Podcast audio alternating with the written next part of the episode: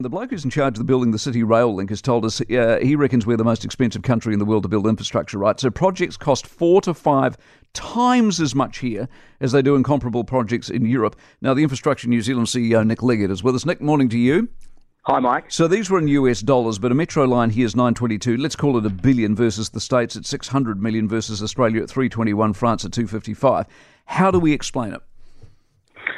Well, New Zealand is more expensive to build infrastructure. Now, part of it's, you know, our geography and geology, but part of it is because of slow consenting, and part of it is the the, the issues that Sean Sweeney quite rightly touches on.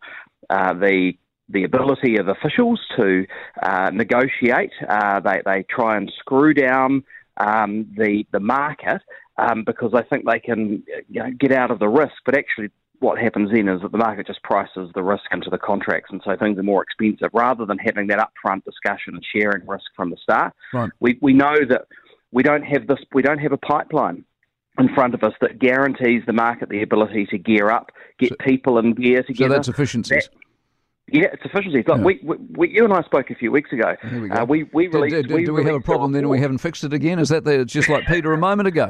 Yeah, but we can, but we can fix it. This is the point. What we need is a, a more bipartisan approach to infrastructure, which starts at you know the political end, but a, a, a greater capability within our government to negotiate and to set the scene around. Well, actually, this is what we, New Zealand's got to build for the next ten years. And when you get those guarantees in place, you actually you can, and you streamline your delivery.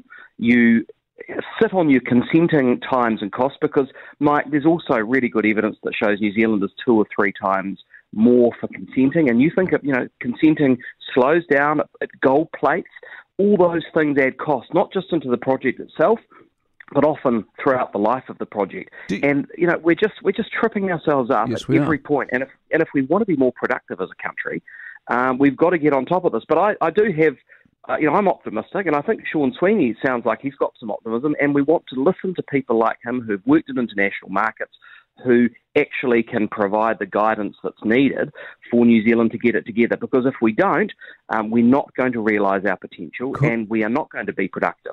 Could not agree with you more. Nice to have you on the program, Nick. You have a good weekend. Nick Leggett, Infrastructure New Zealand CEO. Uh, that's why I've got so much faith in David Seymour and why he invented basically being the Minister of Regulation because it's that stuff and he gets it that's holding us back. There's nothing worse, I mean, both gentlemen thoroughly enjoyable, but there's nothing worse than talking about the same stupid problem when you know what the solution is year after year after year. We've got to get out of our own way. For more from the Mike Hosking Breakfast, listen live to News Talk ZB from 6 a.m. weekdays or follow the podcast on iHeartRadio.